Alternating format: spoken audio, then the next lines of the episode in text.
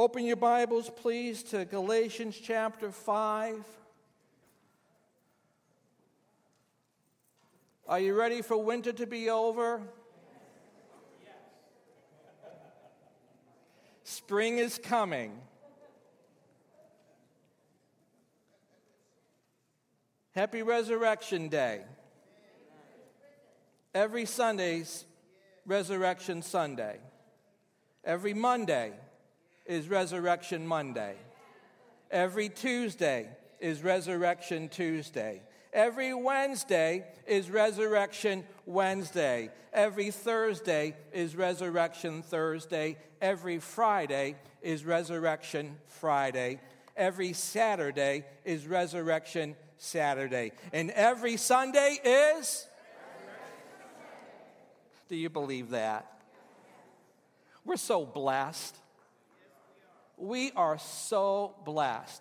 A lot of things have been happening this week as Pastor Dan um, shared several different um, family needs, and please continue to, to lift up our family members who are in um, need of a physical touch and, and from God and, and, just God's comfort during times of loss. And I see Mike and Mike is Shannon with you too, and Clara. Would you please stand? Mike made an, um, uh, a great announcement this week. He announced that he's going to be running for um, the New York um, Senate seat that's going to be opened by Joe Robach.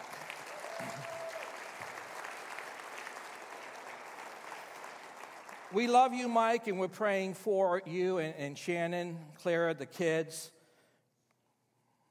We got your back in Jesus' name. Amen? We need light in government. We need strong people of faith serving in government. Today is part three in our series, The Bible Says. If you have missed parts one and two, you can go online to listen to the Bible says sin is, deception is. Today, our focus is on what the Bible says freedom is. Galatians chapter 5, verse 13 is our main scripture text. The Apostle Paul, he pens to the church in Galatia For you, brethren, have been called to liberty. Only do not use liberty as an opportunity for the flesh, but through love serve one another. This is a defining text on how we understand freedom in the life of a Christian. Freedom in our culture has been misinterpreted and misrepresented in many ways. As Christ followers, it's critical for us to have a biblical understanding of freedom.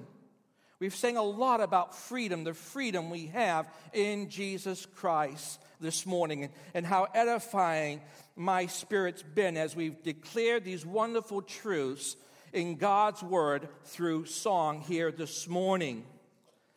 If you're taking notes, please write this down. In fact, I put it up on the screen. Biblical freedom is not the right to do what we desire but rather the desire to do what is right. Let me share it again. Biblical freedom is not the right to do what we desire, but rather the desire to do what is right. People in our culture want freedom. They demand freedom. They want to be free to do whatever they want to do. They want to be free to celebrate it. And they want to take away your free speech if you decide to lovingly share that what they think they have a right to do is wrong. It, it doesn't align with the Holy Scriptures. It isn't that you would really prevent them from exercising what they see as their freedom, but nonetheless, they want to take away your freedom of speech. And that is freedom at its most extreme level, and the culture is demanding it. They want the freedom to feel comfortable about their sin.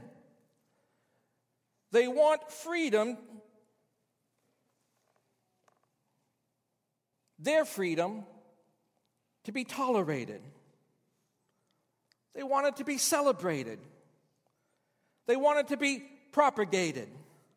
They want it to be normalized.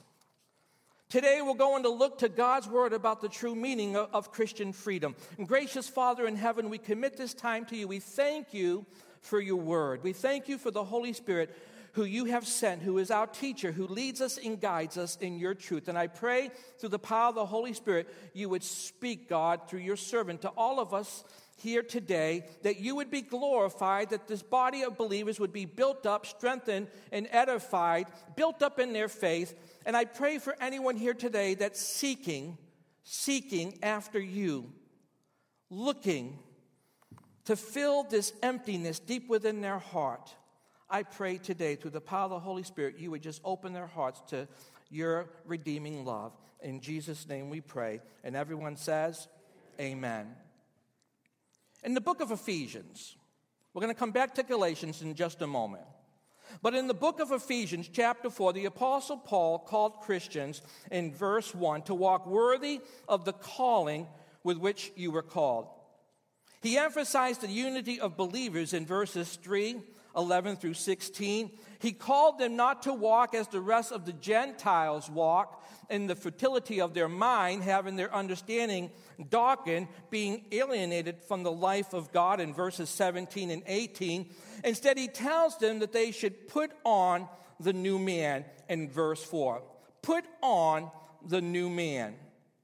He emphasized holy lives in verse 25. Therefore, putting away lying.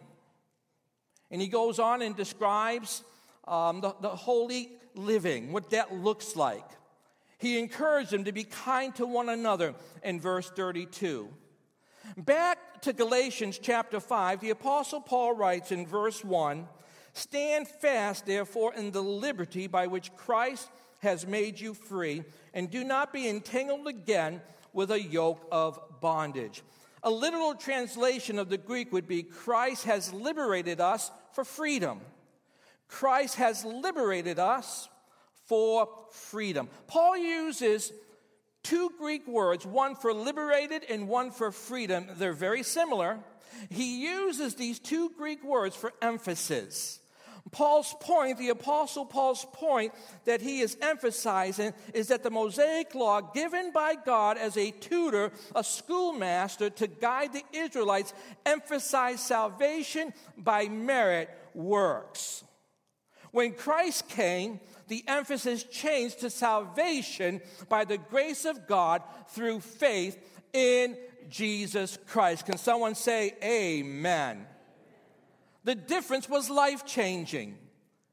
And we're all testimonies of the difference. Christ coming, dying on the cross, being buried, and rising again on the third day. The difference, Christ coming on the scene, was life changing and continues to be life changing today.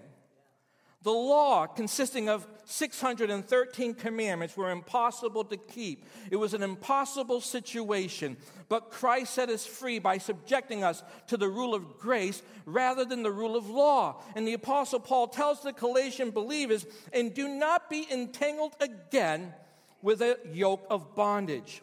A literal translation would be, don't submit again to a yoke of slavery.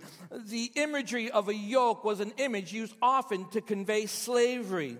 A yoke was the wooden device used to join two oxen to serve the purpose of their master. Because a yoke restricted the oxen's movements, it became a symbol of servitude, slavery.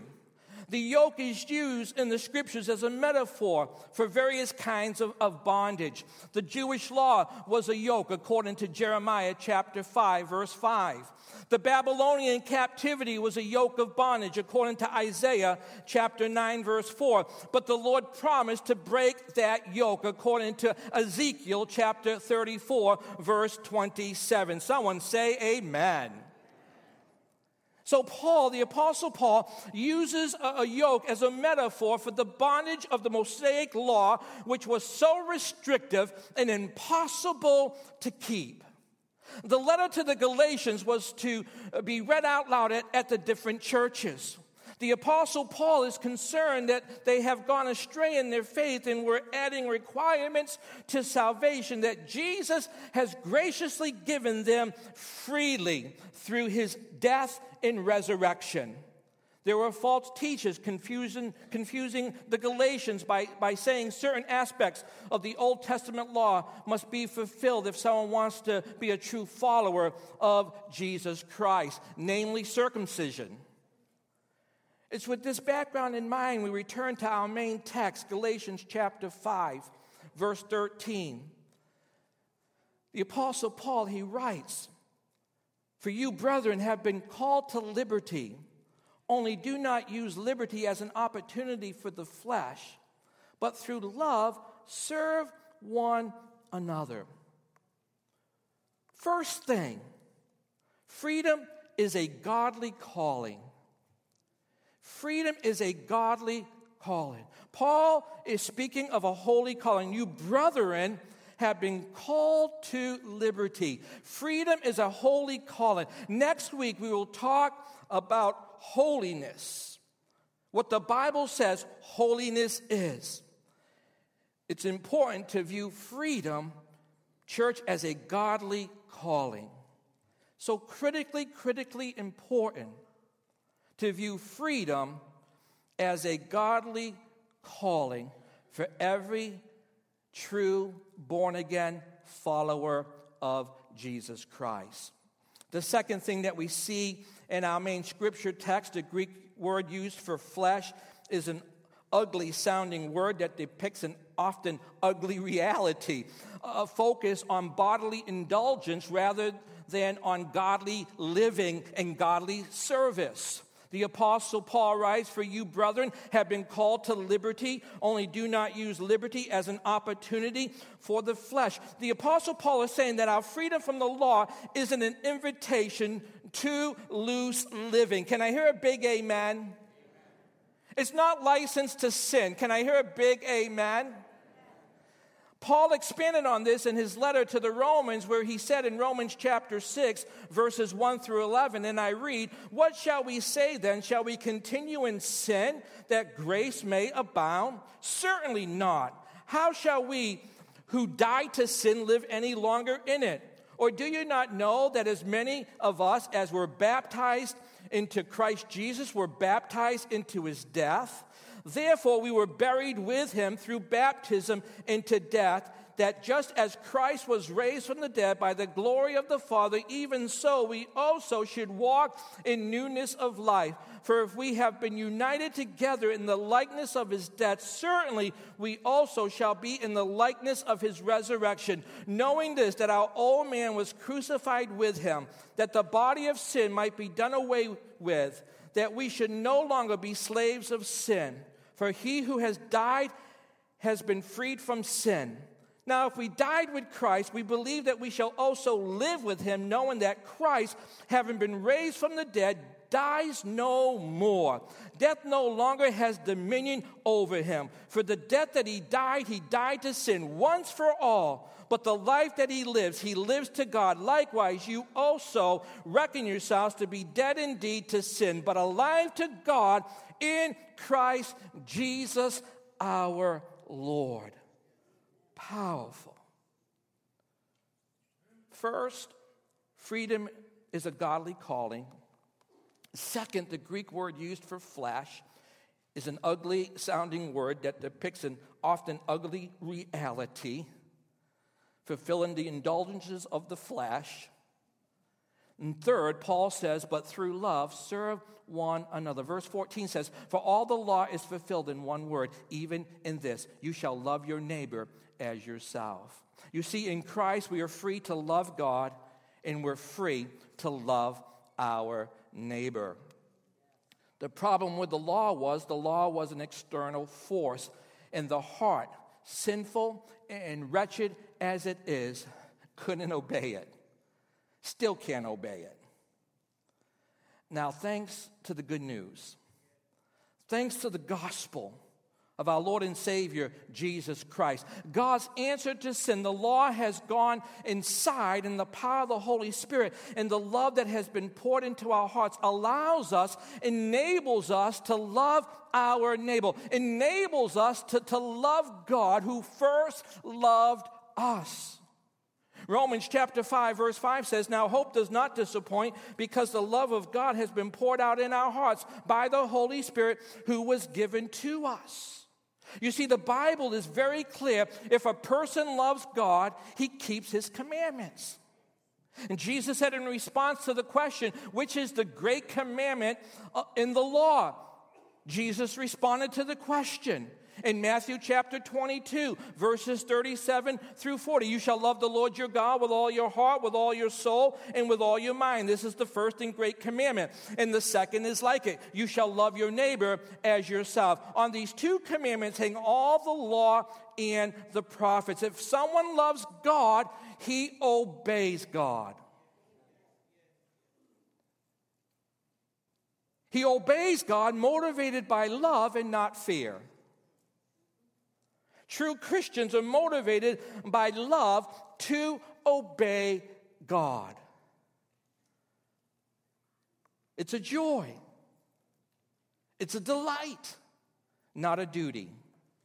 They desire to honor God. They desire to worship God. They desire to bring God glory. They desire to see the will of God and the word of God fulfilled. Now, on the other hand, if someone has no interest in keeping God's commands or indifferent to his commands, they don't seem concerned about honoring God or obeying the word and the will of God, in all reality, that person hates God. They don't, they hate God. Now, I know that is an extreme statement, but there are only two possibilities. You either love God or you hate God. Those are the two possibilities. There's no middle ground. In the Old Testament, in Exodus chapter 20, verses 1 through 6, we read, And God spoke all these words, saying, I am the Lord your God, who brought you, Israel, out of the land of Egypt, out of the house of bondage. You shall have no other gods before me. You shall not make for yourself a carved image, any likeness of anything that is in heaven above, or that is in the earth beneath, or that is in the water under the earth. You shall not bow down to them nor serve them. For I, the Lord your God, am a jealous God, visiting the iniquity of the fathers upon the children to the third and fourth generations of, of those who hate me, but showing mercy to thousands to those who love me and keep my commandments. There's only two possibilities. If you do not keep his commandments, you are identified as one who hates God. That's strong. That's a shocker. This is repeated again in Deuteronomy chapter 5, verses 8 through 10. In the New Testament, Jesus said in John chapter 14, verse 15, If you love me, keep my commandments. What's the opposite of love?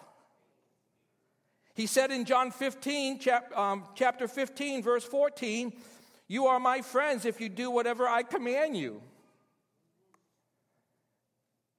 Christian freedom is not freedom to be indifferent toward the will of God. It is not freedom to be disobedient to God. It is not freedom to be disinterested in honoring God. It is not freedom to be disinterested in glorifying God. It is not freedom to be disinterested in the Word of God, the truth of God.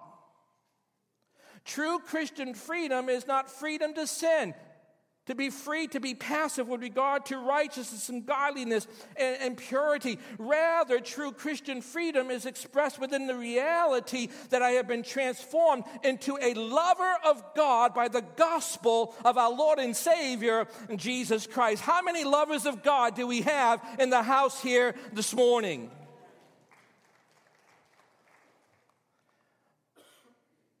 What a privilege to be a lover of God. Jesus died a brutal death on the cross so you and I could be made lovers of God. And that shows up in my obedience. It shows up in, in your obedience. It shows up in my desire to honor Him, to glorify Him, and to worship Him. It shows up in my love for God's Word, in your love for God's Word. It shows up for my love for my neighbor. It shows up in my love for my Christian brothers and sisters. But truth be told, there is a new kind of Christianity. It's flourishing in our generation. And the idea of it is to accommodate the current culture of sin.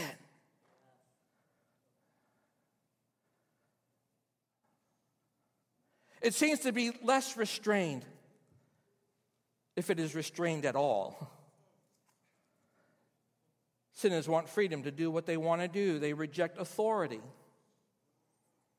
We see this rejecting of authority in so many different, really in every uh, place of life, whether it's in the home, the church, government, law enforcement. They think they have a right to, to whatever behaviors they choose to do. It's their right. Who are you to tell me that it's not right? Who is God?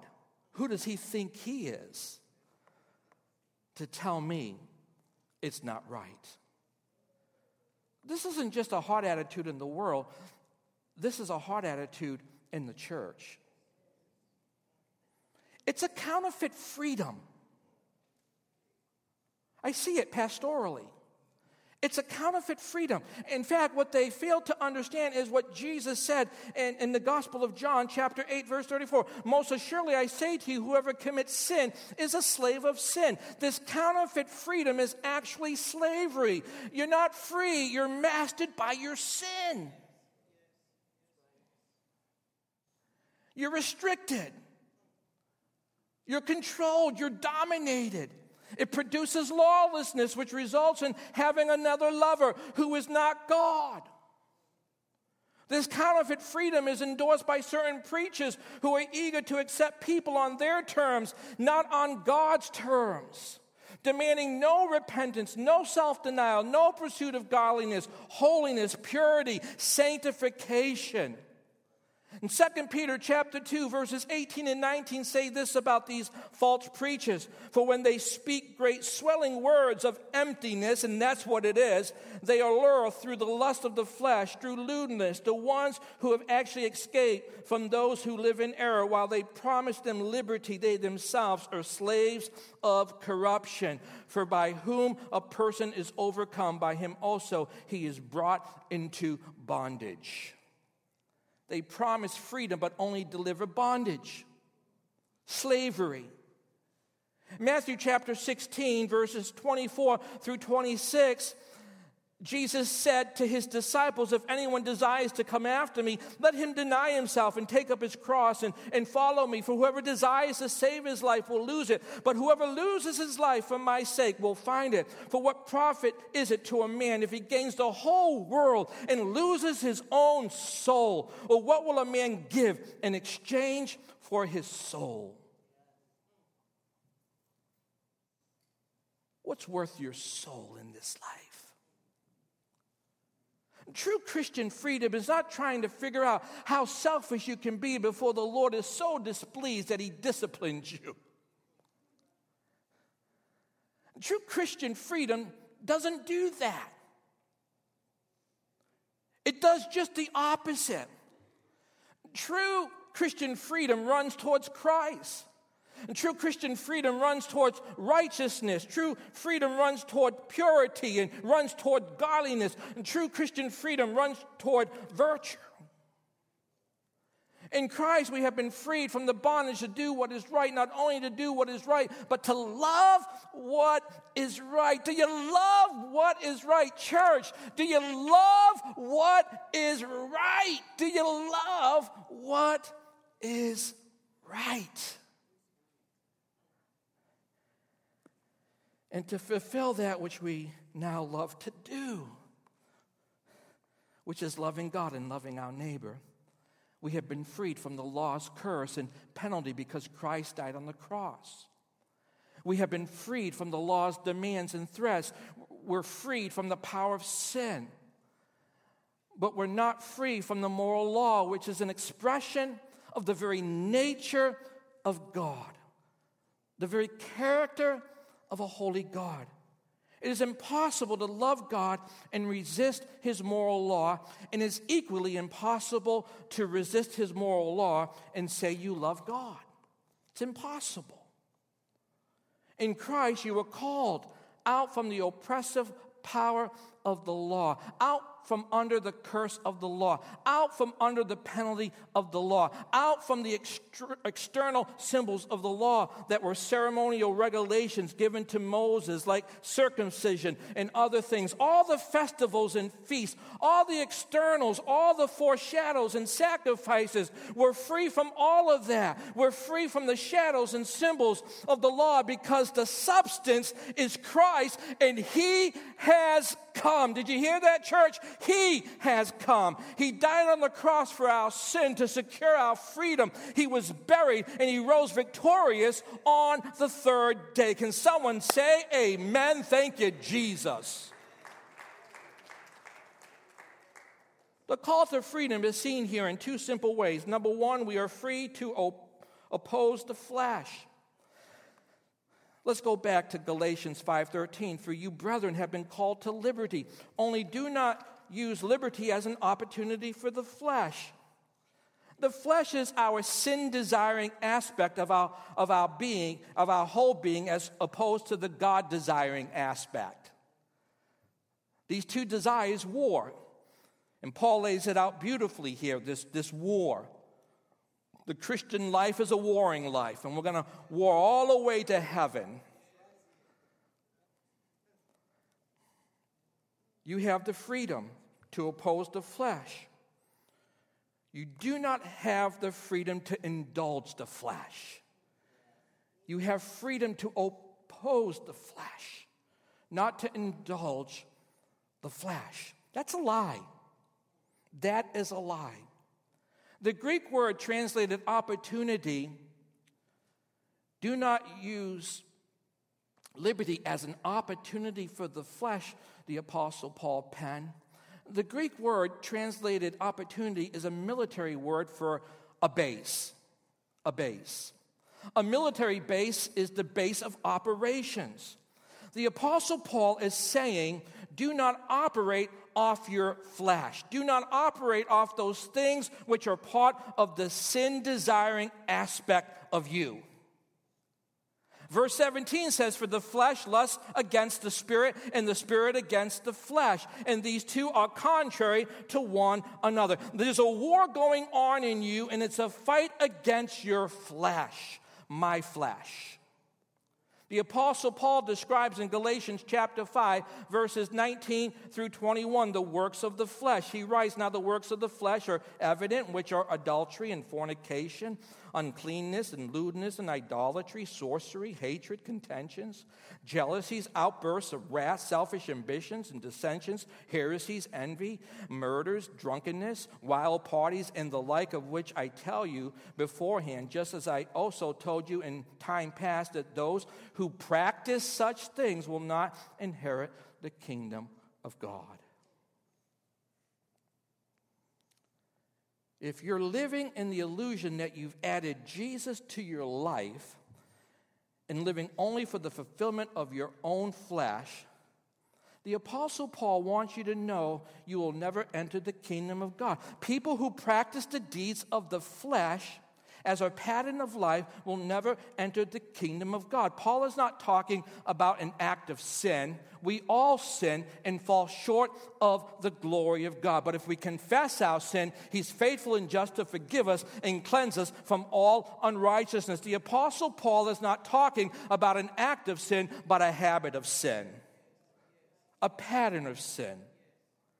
It's what defines us.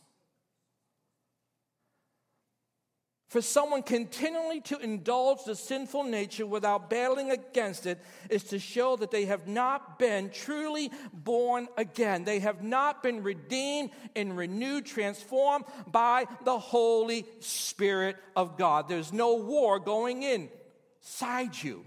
You're not warring. The Spirit is not warring with the flesh because you haven't been born again. That's not a good place to be. The Apostle Paul is not looking to undermine Christian assurance here, but he is aiming to expose false conversions. In church, we need to be concerned about false conversions today. These vices that we've just read, they're, they're, they're destroyers. They ruin your relationship with God. They ruin your relationship with others, whether it's your marriage or, or with your family, your children, your, your neighbors, your co workers, the people you worship with. They ruin your relationship with yourself.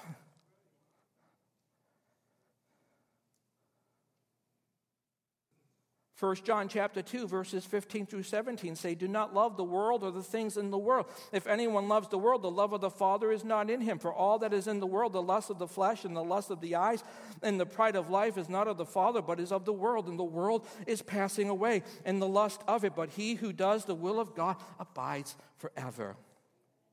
You see freedom does not mean freedom to be indifferent to the will and word of God or to be disobedient it is freedom to obey, motivated by love of God and not law of God. It is freedom to pursue righteousness, motivated by love of God and not law of God. If someone has the Holy Spirit in them, and if they're a true follower of Jesus Christ, the fruit of the Spirit will grow. Paul talks about the fruit of the Spirit in the context of our text. The fruit of the Spirit will, will burst through. Not just one piece, but in unity. They will burst through in unity. It's the very nature of God, it's the very character of God. Paul describes the fruit of the Spirit in verses 22 and 23. But the fruit of the Spirit is love, joy, peace, long suffering, which is another word for patience. I like the word long suffering. Kindness, goodness, faithfulness, gentleness, self control. Against such, there is no law. True Christian freedom has moral restrictions, church. Paul describes some of those restrictions in verses 19 through 21. I, I, read them just moments ago. But there are a lot of things that the Bible doesn't say things specifically about. Behaviors that are neither righteous or, or, or nor unrighteous. Life is full of those kinds of decisions we have to make. Where Scripture remains silent, I usually ask myself several questions. Number one, will it be spiritually profitable? The apostle Paul, he writes to the church in Corinth in 1 Corinthians chapter 6 verse 12, all things are lawful for me, but all things are not helpful. All things are lawful for me, but I will not be brought under the power of any. Not all things, church, are beneficial. Not all things are to my spiritual advantage.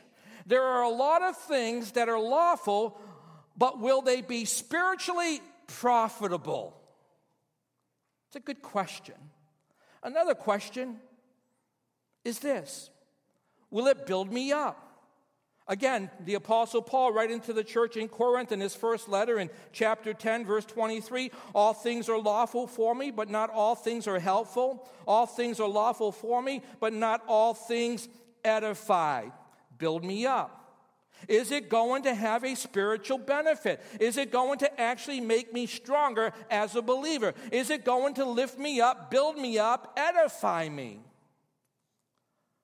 Another question I ask is Will it hinder my running the race of faith? Recorded in Hebrews chapter 12, verses 1 and 2, the author writes, Therefore, we also, since we are surrounded by so great a cloud of witnesses, let us lay aside every weight and the sin which so easily ensnares us, and let us run with endurance the race that is set before us, looking unto Jesus, the author and finisher of our faith. This great cloud of witnesses gives testimony validating the blessing of a life of faith. Hebrews chapter 11 speaks to the spiritual blessings connected to that kind of life, a life of faith following Jesus Christ. The author is basically saying since we see the value of living a life of faith, let us lay aside every weight and the sin which so easily ensnares us, and let us run with endurance the race that is set before us, looking unto Jesus, the author and finisher of our faith. The Greek word translated race is where we get our English word agony. Those of you who run, if you run marathons, you reach that point in the marathon. I've never ran a marathon, but I talked to those who have. They have encountered what they call this wall agony. Agony. Intense agony. The race set before us is a long race. It requires endurance. This is a lifelong marathon we're engaged in. In order to run the race effectively, there are two things that you and I need to eliminate. The author says, Let us lay aside every weight in the sin which so easily ensnares us. Number one, sin. That's clear. We understand that. Number two, every weight. The Greek word translated weight means bulk. I'm not talking about bulk up. It, it isn't sin, but it is something else that is an unnecessary weight in the race. So the third question is Will it weigh me down from running the race of faith? Do I need to carry this? You don't see an athlete going out to run a marathon carrying a suitcase. That's unnecessary. Bulk, weight. Is it something that diverts my attention, that drains my energy, that takes my eyes off of Jesus, the author and finisher of our faith? And there's a fourth question Will it glorify God? Yes? Is that a good question? Will it glorify God? The Apostle Paul, he writes again to the church in Corinth in his first letter in chapter 10, verse 31 Therefore, whether you eat or drink or whatever you do, do all to the glory of God. Therefore, whether you eat or drink or whatever you do, do all to the glory of God. You see, true Christian freedom is not asking, How much sin can I get away with? How much stuff can I fill my life with because I'm under grace and not under the law? No, not at all. Not at all. True Christian faith says, How can I eliminate out of my life anything, even things that are not morally restricted, but have the power to pull me in the wrong direction? How can I get them out of my life? The Apostle Paul, he writes, in Galatians 5:16, I say then, walk in the spirit and you shall not fulfill the lust of the flesh. Church, submitting to the Holy Spirit's leadership eliminates the need for external laws that spell out precisely what is and what is not permissible. The Holy Spirit will guide you internally around temptations and give you wisdom, discernment on what to eliminate from your life, the extra weight that is unnecessary. I'm so thankful for the third person of the Godhead, the Holy Spirit, who works in every believer, who lives in every believer. Number one, we are free to oppose the flesh. And number two, on the sermon outline, we are free to serve others. Let's go back to verse 13. For you, brethren, have been called to, to liberty. Only do not use liberty as an opportunity for the flesh, but through love, serve one another. This is a great verse to memorize. Maybe put it in a frame and put it all over your house. but through love serve one another. The Greek word for love is agape. It is the highest of all loves. It's sacrificial. It's sacrificial. It's humble love. This is the kind of love Jesus demonstrated on the cross. We read about it in Philippians chapter 2. And true Christian freedom doesn't just ask questions about oneself, but it asks questions about the people around them. Did you hear that, church? True Christian freedom doesn't just ask questions about oneself, but it asks questions about the people around them. Will my behavior build them up? Will this be profitable to them? I'm not talking about sin, I'm talking about weights too. Will it hinder them in the race? Will this be an unnecessary weight to them? Will it be an example of Christ's likeness? Will it help them glorify the Lord? We're to help each other glorify the Lord. In 1 Corinthians chapter 8 verse 9 the apostle Paul writes, "But beware lest someone that somehow, but beware lest somehow this liberty of yours becomes a stumbling block to those who are weak. He writes, Therefore, if food makes my brother stumble, I will never again eat meat lest I make my brother stumble.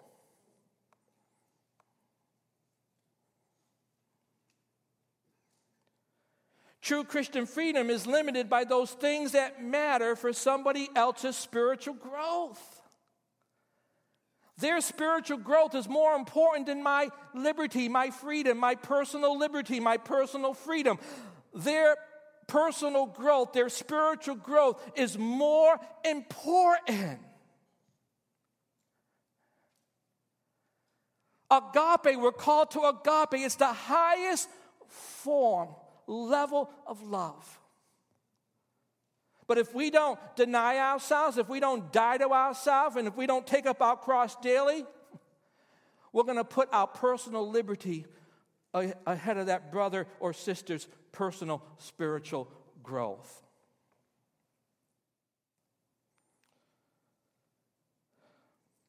Philippians chapter 2, verse 4 says, Let each of you look out not only for his own interest, but also for the interest of others.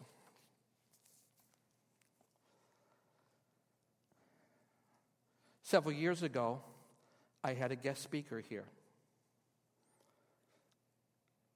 Hadn't seen him in years, and he was out of the country for a number of years, serving in ministry. He was back in the States he preached one Sunday. On Monday, I get a phone call from someone in our church. Pastor, that, that guest speaker that preached on Sunday, he preached a powerful message. We had been witnessing to someone for quite a few months. We've invited them Sunday, week after week, to come. They finally came that Sunday. After service, we went out for lunch. The restaurant we went to, your guest speaker was there with some people. And he drank one beer after another beer after another beer.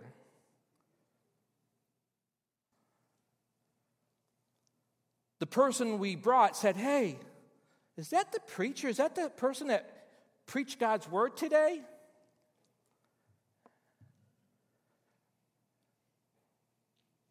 And what they saw that preacher doing troubled them.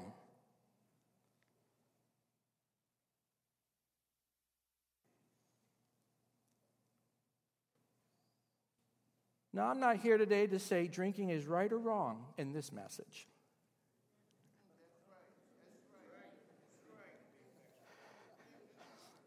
just seeing who's awake and who's sleeping. I called my dear friend and said, Hey, I got this call. Did this really happen? Oh my goodness. Are you serious? You calling me up? Oh my goodness. You need to have a deliverance service at your church and deliver that spirit of religion from everybody.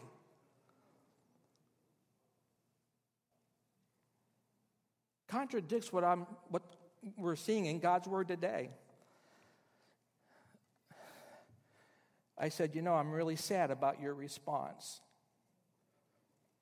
The pulpit is a sacred trust. Until you humble yourself and see your error and repent, I can no longer have you speak at this church. Church, I love you too much. This is not about alcohol. It's about personal liberty and personal freedom and idolizing it more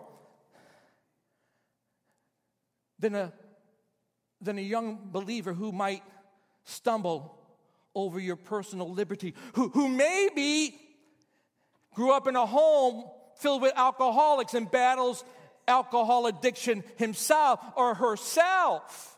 Church, do you hear what the Spirit of the Lord is saying to the church today? It's never about our personal liberty. It's never about our personal freedom. It's always about loving God and loving your neighbor. Can someone say amen? Romans chapter 14, verse 13 says, Therefore, let us not judge one another anymore, but rather resolve this not to put a stumbling block or, or cause um, to, to fall in our brother's way. Romans 15, 1 says, We then who are strong ought to bear with the scruples of the weak and, and not to please ourselves. True Christian freedom is not freedom to put a stumbling block in a Christian brother or sister's way path. True Christian freedom is freedom to oppose the flesh and freedom to serve others. True Christian freedom is within the context of the law, and we are not under the obedience of the law as a condition of salvation. And I'm so grateful and thankful. The obligation to obey the law to be saved is gone for the Christian, which is impossible to achieve. But the moral law in Christ's command gives us a guide to know how to live in love in a fallen world as we battle our flesh, the sin desiring aspect of our whole being. The message in Galatians chapter 5, verses 1 through 12 is clear. Don't lose gospel freedom. Church, don't lose gospel freedom. Your freedom is in what Jesus Christ did on the cross and nothing you ever did or can ever do. Don't lose gospel freedom. The message in Galatians chapter 5, verses 13 through 15 is clear. Don't abuse gospel freedom. True Christian freedom is freedom from the law as a way to win merit, favor from God, but we are not freed from the law as a way to please God. The Apostle Paul, he writes in, in verses 24 and 25 And those who are Christ have crucified the flesh with its passions and desires. If we live in the Spirit, let us also walk in the Spirit. As I close here this morning, all our sin was judged at the cross. The penalty for sin was paid. Thank you, Jesus. Our sin nature was crucified with Christ. The power of sin was broken on the cross. How do we overcome the flesh? Paul tells us by walking in the Spirit. Church, we need to keep in step with the Holy Spirit. Jesus said in John 16 13, when He, the Spirit of truth, has come, He will guide you into all truth. When He, the Spirit, the Holy Spirit of truth has come. He will guide you into all truth. The Holy Spirit, church, hear this as I close today. The Holy Spirit brings light to the false beliefs of the flesh, and our flesh has false beliefs. The Holy Spirit brings to light the false beliefs of the flesh, which generates the sinful desires and leads us to sin. When He, when the Holy Spirit exposes the lie, we must replace the false belief with Christ, the truth. Two things the Holy Spirit exposes, the Christian expels, rejects the false belief, rejects the lie, and replaces it with God's truth. We have something to do. We just can't sit passively. We have something to do. And Jesus said, Would you stand with me in John 8 31, 32? If you abide in my word, you are truly my disciples, and you will know the truth, and the truth will set you free. Thanks be to God